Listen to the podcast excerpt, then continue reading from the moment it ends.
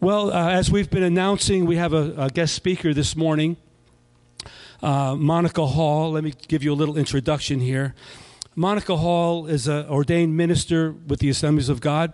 She's a member of this church as well. She's the executive assistant to the president of North Point Bible College.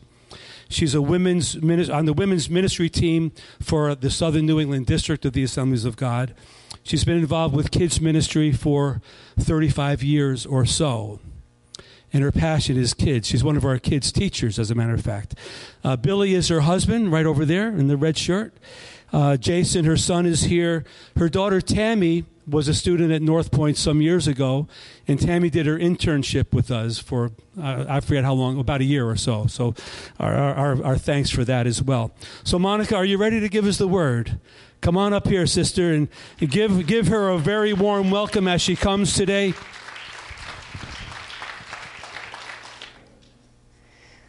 All right, so I'm really excited to be here. Um, I'm so blessed at the people who received Christ, because when Pastor came down, his prayer was that people would get saved today. His heart is, is for his sheep, and I'm just so honored that I've been invited to stand here and that he trusts me to do this. So I'm here to talk about kids. I'm going to start with Moses. Moses had an interesting childhood. It was pretty intense. Um, it, it took him from a, a slave baby floating in a basket to avoid being killed to being adopted into a privileged upbringing. He was forced to run for his life in the desert for many years. And then God called him back to Egypt to save his people, and then he had to go back to the desert for forty years. He founded a religious community that we've all heard of, Israel. Yeah, it's the same Israel that we hear about on the news today. The children of Israel were denied entrance into the promised land because of unbelief. And it was because they wouldn't believe that God had sent out spies to look. When they got to the land, they were on the border, and he sent out spies to go in and look. And they all came back, except for two, but they all, the rest of them came back and had a negative report. And they said, we can't do this. The, you know, so forty years, God brought them there. And then they come back and said, we can't do this. But interestingly enough, when God said the punishment for that was that they would not enter the promised land, it didn't include their children. They were allowed to go into the land. The children were. God's always mindful of the children. They weren't included in that penalty where the punishment was on them. How many here are parents? How many of you have really messed up as parents? You know, it's really cool. God doesn't hold that against your children. Deuteronomy one thirty-nine says it this way: moreover, your little ones and your children, who you said would be victims if you went into the land, who today have no knowledge of good and evil, that's how we know they were children, they shall go in there, and to them I will give it, and they shall possess it. So in other words, the whole generation was going to be penalized for their unbelief. But in this illustration, we see that God didn't hold the children responsible. And there's there's just a bit of irony in this passage, because when the spies came back, they said that there were giants in the land, and if they went in there, it would hurt their children. So he said, no, no, they're not going to hurt your children. Your children are the only ones who are going to go into the promised land. And I'm sharing this to say that God truly cares about children. He never forgets children, no matter what the grown-ups do.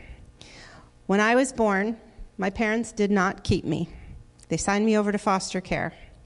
I was born to a mother and father, but that same day I was made an orphan. Today in the United States, there are one hundred thirteen thousand five hundred eighty-nine orphans available for adoption. They're waiting today for a family. This is a certain kind of kid, and this is a very specific mission field, and God cares. One of the things I know about my biological mother is she was only fifteen when she had me. Ironically, I grew up and I became an unwed, pregnant teenager. That's another kind of kid, and that's another kind of children's missions that are available. I married, I had more children, then I got saved. I started babysitting my neighbor's children because I needed money, but I realized this is a whole nother group of kids and a whole nother kind of mission field. How many of you have never thought of these things as a mission field before? We think of missionaries and we think of going to the other side of the world and learning a new language and doing something really hard and something we probably aren't qualified to do. Well, during this time, I began teaching children's church at Sunday school. And I learned that there's many different children. We went, we moved around a lot in different states. There's different children, different needs, different mission field. At the age of two, my son was diagnosed with a life-threatening medical condition requiring immediate brain surgery. No warning. That follow, that was followed by fifteen years of nineteen more brain and brain-related surgeries. I spent a lot of years in the children's hospital in Wisconsin and Connecticut. And I learned while I was there that there's a whole world that exists that I knew nothing of. I learned about children with disabilities, with terminal illnesses. Those fifteen years that I spent in and out of children's hospital changed my life, changed my perspective on children. I watched sick, broken children recover, and I watched sick, broken children die. Those are more kind of kids, and that's another mission field. I have four biological children. I homeschooled them. I taught special education in public school. I taught in private school. Uh, I have a passion for teaching children. After school, we started a children's program on Wednesdays, and it was a free program. We had um, immigrant children or migrant workers come in, and they would come into, I'm from Wisconsin, and they would come in every season, and they would harvest the crops, and their children would come to our school. So they really appreciated the after-school care. And what we did is we took our leftover Sunday school material and the same crafts, and we went in there on Wednesdays, and because I was employed at the school, they allowed me to do that. And we had children's church for the kids every Wednesday. A lot of kids got saved. A lot of kids went home. They were learning English in school. Their parents only sp- spoke Spanish, so they would go home and interpret to their parents what they did in the program. I know one of the kids, J D, to this is a pastor today.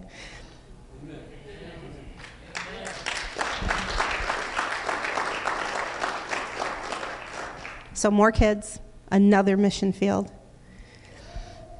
Then when my kids got older, my husband and I took in foster kids. We were just called to do that. And we took in, um, actually, we didn't want to take little ones from families, so we specifically asked for, not, and I'm not bragging in any means, but we asked for kids who were hard to place, the ones that were the toughest, because we had already raised our kids. And they came into the house, and we had over forty kids come into our home.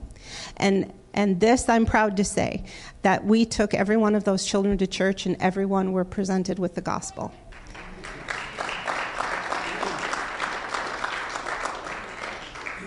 Four of those kids we adopted. These were hard stories.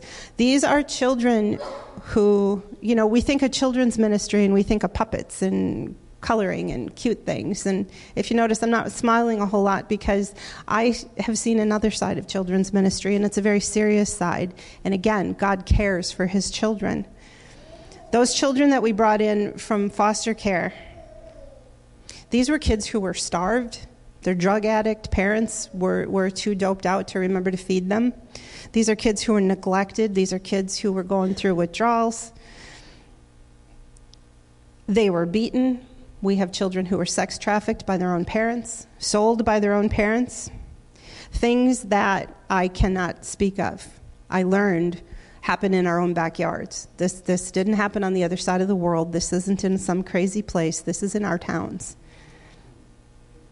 So more kinds of kids, different ages, more mission fields. So I want to talk about missions to children, now that I bummed you out, because I want you to listen carefully, because I really, truly believe God has called us all to care for his children in one way or another. So where? Maybe on the other side of the world. You know, praise God for the people who pack up and leave and do that. That is amazing to me. But more realistically, maybe it's in your own home, in your local school, here at our church, and in our community. We, we're, ha- we're in a parade, and we're, there's going to be nothing on our float but Mary and Joseph.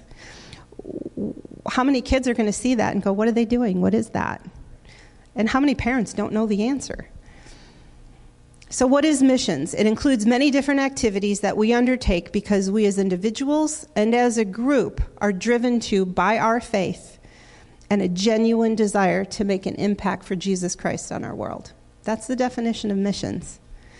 Missionaries serve through spiritual guidance, humanitarian aid, education, healthcare, and empowering initiatives. The goal is to meet the needs of, a chil- of children in a way that honors Christ and teaches them about Christ. And I believe every one of us can do that. What are the needs of these children in all these very different circumstances? Well, I named my sermon the three R's, and most people know that the three R's for children, everyone thinks of reading, writing, and arithmetic. That's not what I'm talking about. These three R's are so important to our children. The, the reading, writing, and arithmetic, the government felt was so important to our children that we do public school for free for all children. They know that educating and getting to children young make a difference. Interesting fact here in Massachusetts, public school became law when there was an act passed. It was called the Old Deluder Satan Act. And the entire purpose of this act was to give a free education to our children so that they wouldn't be ignorant of Scripture. How many people know that? We don't hear that. Now today it's we don't we don't have God in school. We don't have school is here because of parents who believed that we needed to have prayer and God and the Word in school. The three R's, I believe, that every child I mentioned previously needs, but is not coming from the government or those schools, is relationship, reverence, and reaction. Relationship is they need to know that people care about them and the situation that they're in. Reverence is they need to know that they have a heavenly Father who cares even more. And reaction is that they need your help in every situation they find themselves in, because children didn't get there on their own. They're the innocents that the Bible speaks of. So how do you show children that we care? How do you how do you get to all these kids that I just listed? First of all, it's I think it's rare that you get to all of them. I'm privileged that I kind of did, but I, I, that's not what I'm asking. I don't think that's what God's asking. I would like for you to think a moment about the character of God. And how do we know? What do we know about his character? What does he ask us to call him? What is he known as? He's the Father. He's the Father to the fatherless. The Bible's filled with information about his character. But I think that he chose to be named Father tells us something about his heart. Do you remember the story about Jonah? Everybody knows the story about Jonah, right? I don't have to tell that. When Jonah was asked by Almighty God to go preach in Nineveh, and Jonah didn't want to go there because those people were wicked and nasty, and he did not want them to get saved. He wanted them to just die and be punished. He didn't want any part of that. One of the reasons that God saved Nineveh that I think people skim over in Scripture is the huge number of children that lived in that city. It's not a way we usually think of it, but I do. Jonah four eleven says, "Should I not pity Nineveh, that great city in which there are more than one hundred twenty thousand persons who cannot discern between their right hand and their left?" A lot of people think that just maybe means they were kind of dumb. I don't think that's what that means. I think he was talking about the children who can't discern from their right and left hands. In other words, God was saving the city of Nineveh primarily because there were so many children. And he would not punish that city as wicked as it was because the children there kept him from doing it. I truly believe that. The careful study of God's word reveals a heavenly Father who deals justly with all of us. But in his justice, he always remembers children. My goal today is to teach you how you can help and to see that each one of you can see that you have a part to play in this and that you're important. So how can you make relationships with these kids? Be a child care provider in church, your home. Open a daycare. This isn't a commercial for we want you to work here at church. We would like that, but that's not what this is about. We're happy that you're here because we love having your children here. We love having you here, but we believe God is doing a great work here. You saw that with all the little ones who were lined up. What an amazing thing. Amen. Teach these children that you're happy that they're here. Love them the way Scripture tells us to love our neighbors as we love ourselves, and then tell them that you love Jesus. In our house, we did childcare, and those kids came in, and we prayed before we had lunch. They, it's just what we did. We prayed before we ate. Didn't really think anything of it. Didn't even realize we were making an impression. And then the parents started coming back and saying, our kids won't eat dinner with us until we pray. What do you guys say? You know, and they would write it down. So getting involved can be something as simple as inviting the neighbor kids in for dinner. They can see how your family lives, and they notice it's different, and they go home and tell their parents. Volunteer at a local school. I told you about the program that we did, and it it made a difference. We used leftover curriculum. The cost was minor. We we, we made a difference in this tiny little town called Palmyra, Wisconsin. And, you know, the only people who had a problem with it is the teachers didn't like that. They stood up and said, you can't do that here. And praise God for a principal who was a Christian who also knew the laws and said, absolutely, they can do it here because it's not approved by the school. If you don't believe me, you can look and see that there's there's something going viral on Facebook. Uh, there is a community in Lebanon, Connecticut that is now offering a free after-school program, uh, and it is put on by Satanists, by the Church of Satan.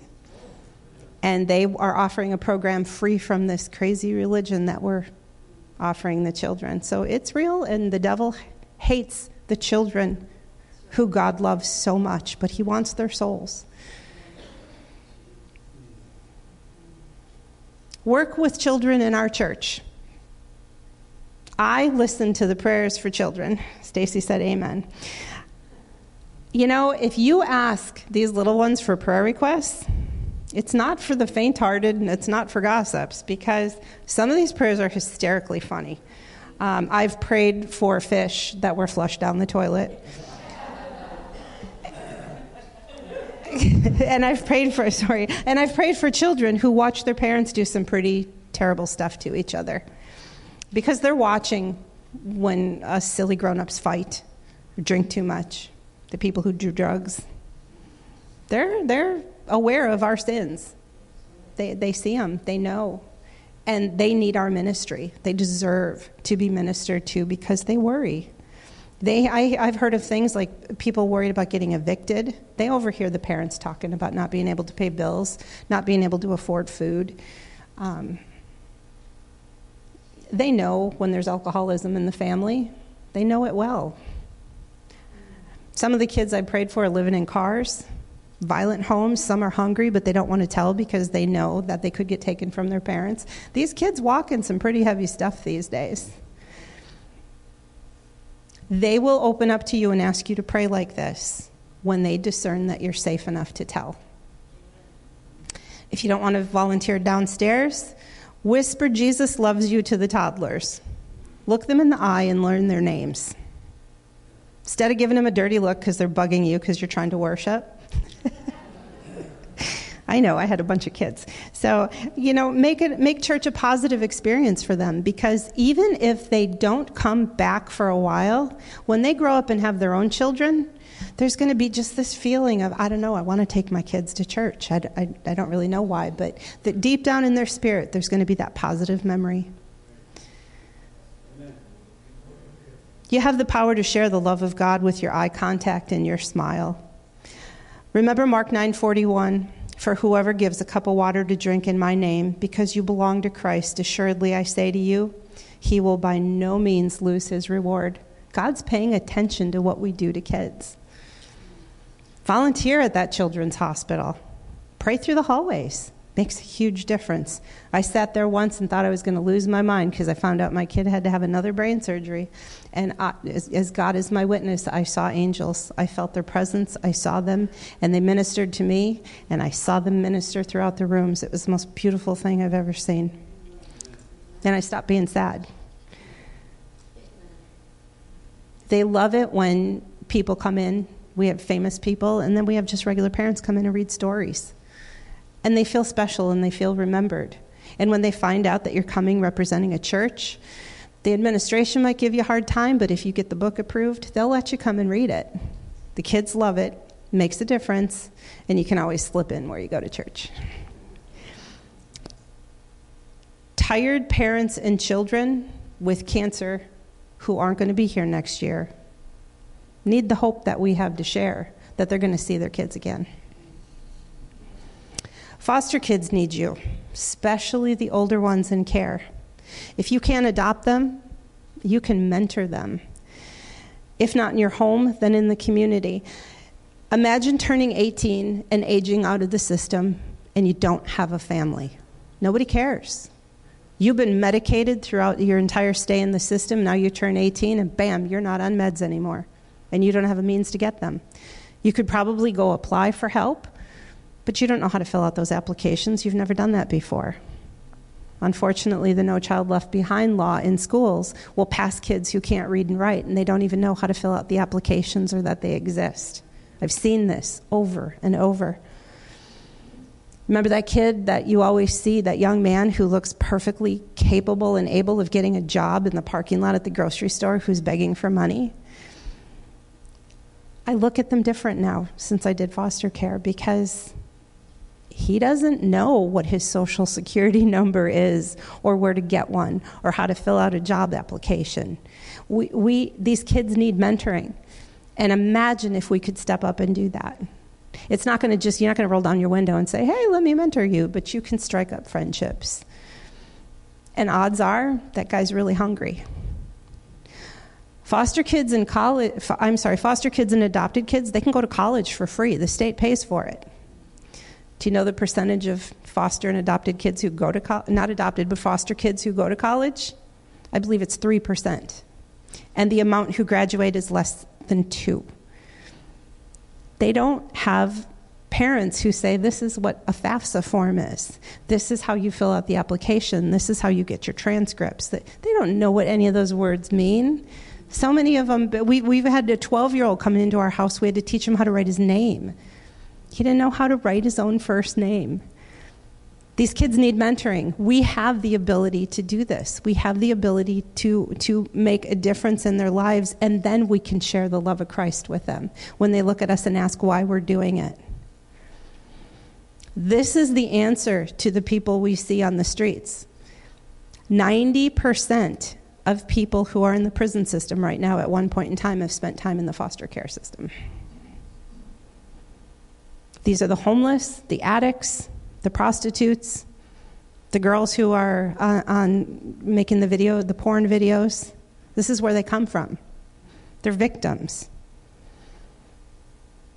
They're mission fields, and they are a specific group of kids, and they need the Holy Spirit that we have. So for me, well, let me let me do some more. Teen mothers. Abortion is legal and accessible today. Go out and vote pro-life. Did you know you can make a difference just by doing that? Volunteer at a crisis pregnancy center. Answer phones at a crisis pregnancy center hotline. They don't know that God formed that child in their womb. They see it as a problem. But all children are a gift from God. We see that in our Bible. Many children or people are alive today because someone stepped up to help a pregnant mother. A great need in the fo- is in the foster care system is for homes for pregnant teenagers. Nobody wants to mess with that. But it's real. I'm so thankful I didn't listen to the people who, even in my own family, who told me that everyone would understand when I was a teen. Everyone would understand if I got an abortion. Nobody would hold it against me. I was unwed, pregnant. I didn't have it all figured out. But next year, my daughter, her name's Holly, she'll be forty years old. She graduated from Bible college. She pastors a church with her husband in Wisconsin. She's been a worship leader for over twenty years, and she's given me three incredible grandsons who all serve Jesus.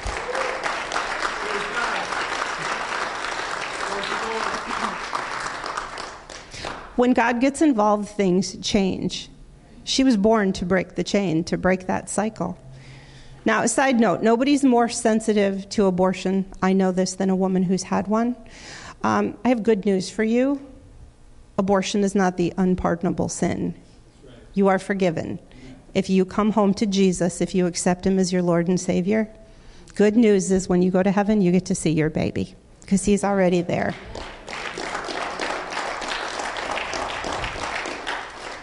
So you say, well, that sounds nice, but how do I know that? The only things I claim to know are what I find in Scripture. Second Samuel two twelve is the story of David and Bathsheba, and it's a long story, and I won't tell it to you, but there was a point in time where the baby that David and Bathsheba had passed away. While the baby was sick and still living, David cried, he fasted, he prayed, he, he was just wrecked. He, he, God please, you know? But He's, when the baby was still living, I cried and refused to eat because I thought, who knows? Maybe the Lord will feel sorry for me and let the baby live. And this is David talking. He said, but now the baby's dead, so why should I refuse to eat? Can I bring the baby back to life? No. And here it is. This is how I know those babies are in heaven. Someday I will go to him, even though he can't come back to me right now. So to finish my story, my orphan story, a couple in their forties was listening in church one day when the they were Catholic, and when the priest got up and said, there is a need to take in children. They don't have a place to go. This is back when abortion was not legal, so there was in, it just a lot of babies that needed homes. These people were not looking for more children. They already had six of their own between the ages of eight and eighteen. My dad worked two jobs to put food on the table. But they heard the call, they opened their hearts, and they opened their home to take in a kid that wasn't their family, wasn't their problem, wasn't their responsibility, and the state didn't give them food stamps or money or a stipend or anything whatsoever to help. They couldn't afford me, they didn't have room for me, and I bet the other six kids really didn't want a baby in the house. But they did it because they heard the call. My dad heard the call, went home, told my mom, we really need to do this because it's the right thing to do. Two years later, because I had a huge birthmark that covered like half of my body, I was considered unadoptable. I wasn't perfect. Thank God for that label. Be- because of that label, back then foster parents couldn't adopt. So because I was unadoptable, they were able to petition the courts. And back then the judge came to your house. So he came to interview the six kids who, like I said, probably really didn't want me there. But when I woke up from my nap, my mom said I got up and I crawled on the couch in the middle of the whole pile of kids, and the judge just laughed and said, okay, I've seen enough. And that day I was adopted into that family.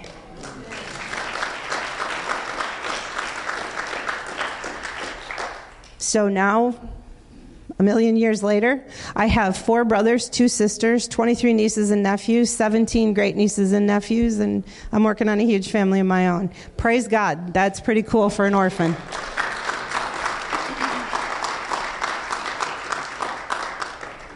Psalm sixty-eight, verse six says that God places the lonely in families.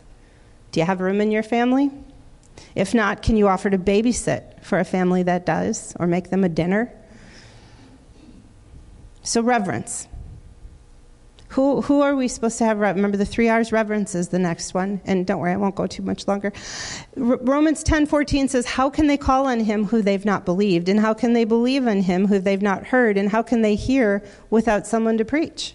So we have a dilemma. Three rhetorical questions were asked, but they're legit. So the only way they're ever going to hear the good news is if one of us preaches it to them, or a missionary that we support preaches to them, or somebody who we pray for is able to do that. When you study the life of Jesus, you discover he had an incredible love for children. He demonstrated that love on so many different occasions, and there's passages in Scripture that talks about all the time. He, he even make, he differentiates between little children and children, so the little children are the infants. Matthew nineteen thirteen says, the little children were brought to him that he might put his hands on them and pray, but the disciples rebuked them. Jesus said, let the little children come to me and don't forbid them, for such is the kingdom of heaven. So they brought the children to him so he might touch them. They wanted their babies touched. Isn't that cool? Luke eighteen goes on and says he also brought infants to him that he might touch them. The word is changed from, from one of the texts to the other. So it, it one means children, the other one means infants. And they also brought infants to him that he might touch them. When the disciples saw that, they rebuked him again. Jesus called to them and said, "Let the children come to me and do not forbid them, for such is the kingdom of God." We can't ignore the thing that God cares so much about. Are you getting the picture of the love that Jesus has for children and how it is truly a mission field? And it's a mission field that is probably really easy for us all to be involved in.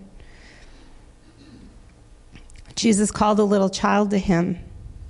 After his two disciples were arguing about who is the greatest, who is the greatest in the kingdom. And he's like, mm, yeah. And so he called a little kid to him, and then he said, "Assuredly, I say to you, unless you're converted and become as a little child, you will by no means enter the kingdom of heaven. Therefore, whoever humbles himself as this little child is the greatest in the kingdom of heaven." Psalm twenty-seven ten says, "Though my father and mother forsake me, the Lord will receive me." Well, who are we? We are ambassadors for Christ. We are the ones to do the receiving in his name. Isaiah forty eleven says, "He tends his flock like a shepherd and gathers his lambs in his arms and carries them close to his heart. He gently leads the nursing ewes." So it's relationship, it's reverence, and it's reaction. Those are the three R's that every kid on this planet needs. If you're not a Christian, then you need the three R's. You must come to know Jesus Christ. Almighty God sent his son Jesus Christ in this world to be the Savior of all, not just the grown-ups, but the Savior of all. He's done all the work. He's done everything that needs to be done. The only thing he asks you to do is to believe that, receive that, to accept that. It's that simple. It's simple enough for a child to understand. Heaven is for believers what the promised land was in Moses' time. That's our promised land. On this earth, we have work to do. Our time for rest is afterwards. We pray a prayer every week in children's church. It's a simple prayer. It wasn't eloquent and beautiful like Pastor was. It's a simple prayer that if you if you think you missed your chance, you didn't. It's, "Lord Jesus, I've done some bad things, and I'm sorry. Come into my heart, and I will follow you." That's as simple as it. That, that, that's it. That's all you got to do, and every one of us can do that.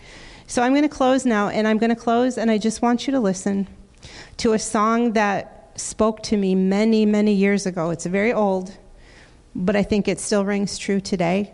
And the days that I get discouraged, or I think I'm not making a difference, or the kids are bugging me, because come on, guys, they can get on your nerves. Let's be real. You can get tired. Every time I hear this song, it reminds me that we have work to do. So that's my message. Amen.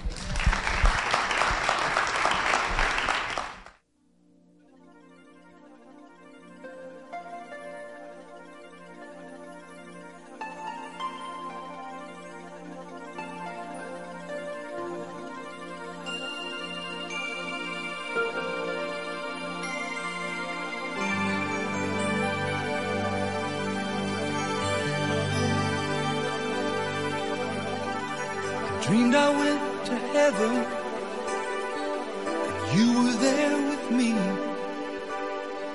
We walked upon the streets of gold, beside the crystal sea.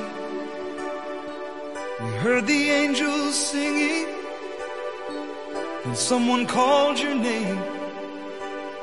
We turned and saw this young man, and he was smiling as he came. And he said, "Friend, you may not know me now." And then he said, "But wait, you used to teach my Sunday school when I was only eight. And every week you would say a prayer before the class would start. And one day when you said that prayer, I asked Jesus in my heart. Thank you for giving to the Lord. I am a life that was changed.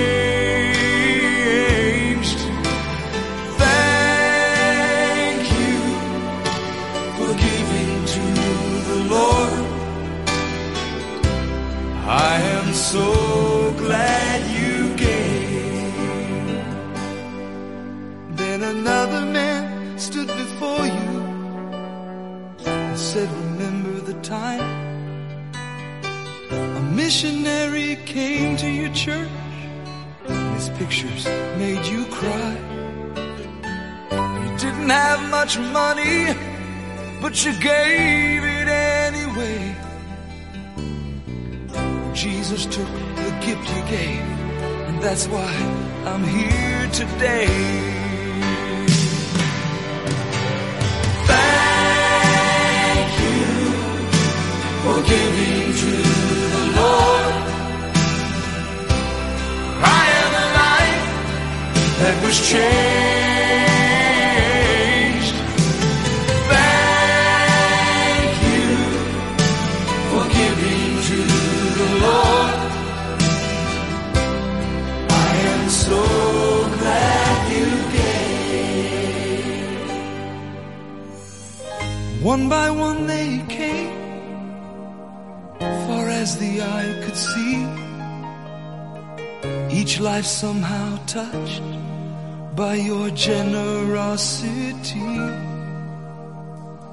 Little things that you had done, sacrifices made, I noticed on the earth, in heaven now proclaim. And I know up in heaven you're not supposed to cry, but I am almost sure there were tears in your eyes as Jesus took your hand and you stood before the Lord. He said, my child, look around you, for great is your reward. Thank you for giving to the Lord. For I am alive that was changed. Thank you for giving to the Lord. I am so glad you gave. Thank you for giving to the Lord.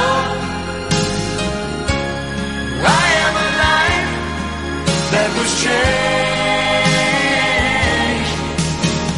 Thank you for giving to the Lord. I am so glad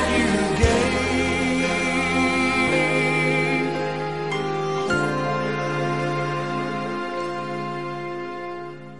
Monica, thank you so much for sharing with us today. You... I didn't know exactly what you were going to preach on. I mentioned try to get the kids in there somehow, but you did a, you did a perfect. That's exactly what we were looking for, because this is a mission field, absolutely a mission field. So can we stand together? I want to close with a couple of things. I want to read from uh, Matthew chapter six, verses nineteen and twenty. And I want to ask, uh, I want to ask Pamela if you could be available. Edna Unger, could you be available to pray with people?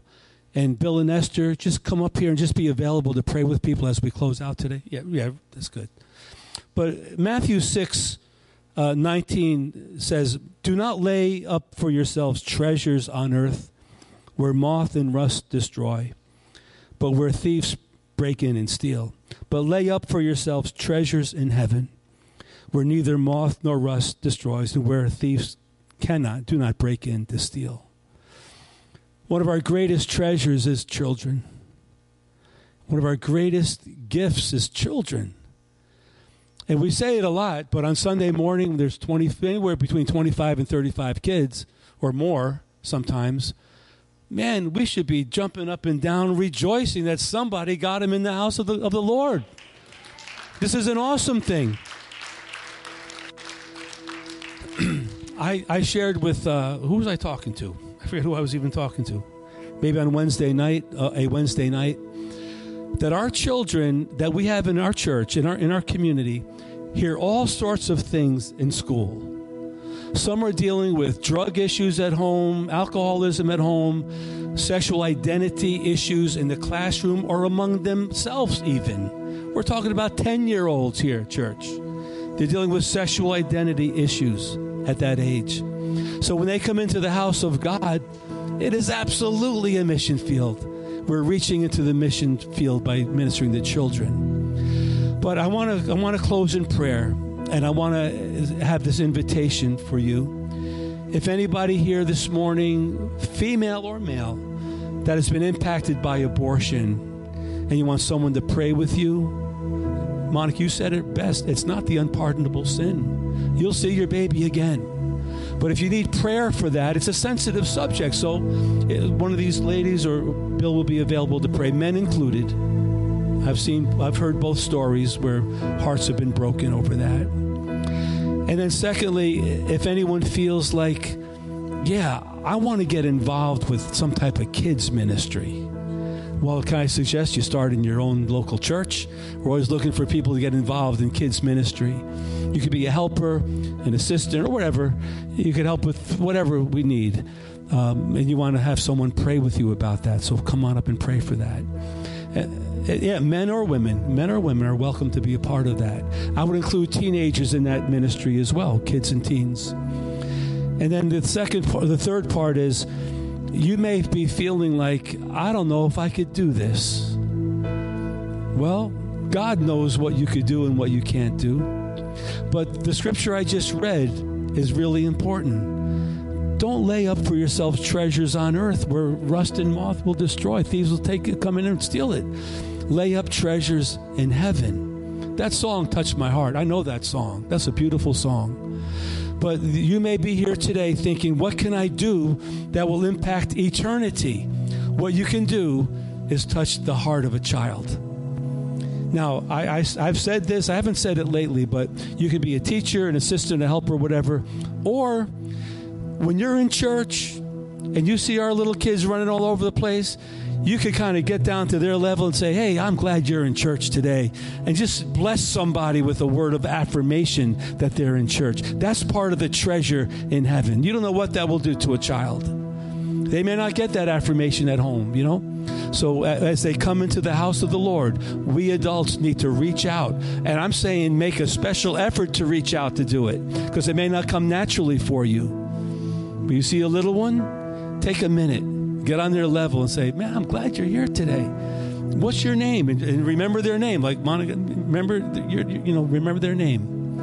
So I'm going to pray. And, and those three areas are open for prayer. Okay, abortion issue, uh, someone wanting to, to reach into the kids' world, and just to, to build a treasure in heaven. Come on up, have someone pray with you before you leave today. Let's pray. Father God, thank you so much. Lord, the mission field, oh boy, the mission field is right, right at home. It's right here. We don't have to go far to look at a child. Lord, we see kids all the time. I see kids all the time lining up for the school bus every day, being transported to school. Sometimes they're in the bus for forty minutes before they get to their destination. Who knows what goes on in those school buses? And Lord, only you know what goes on in all the classrooms and all the ungodliness that's all, all around us. But Lord, thank you for awakening us to this need of focusing on this mission field. We pray, Lord, for a pregnancy care center in town that ministers to women and men that are going through a pregnancy Uh, we, we pray, Lord, that that ministry will flourish. Uh, we want to pray, Lord, for Leaving the Streets ministry and other ministries that do reach out to children and kids, teenagers. Bless them abundantly, oh God, in the name of Jesus. But, Lord, we also pray for kids that are not affected by any of these ministries. They don't have any ministry. No one is speaking into their lives.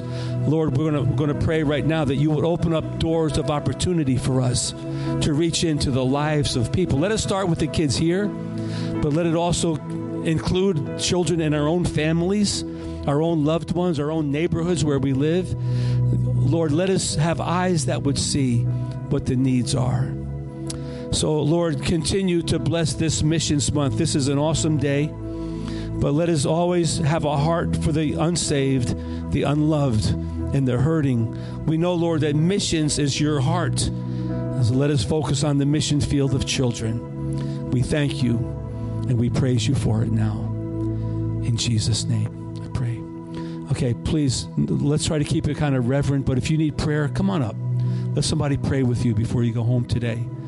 If you got to get a cup of coffee, you could be dismissed that way. But but someone responds. Someone just say, you know what? I need to I need to I need prayer for my burden that I carry for maybe your own children, as a matter of fact. But come, somebody come forward.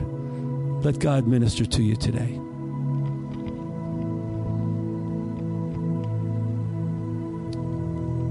And if if you got to go, we'll dismiss you. If you want to stay, stay reverently. And just let the Holy Spirit minister today.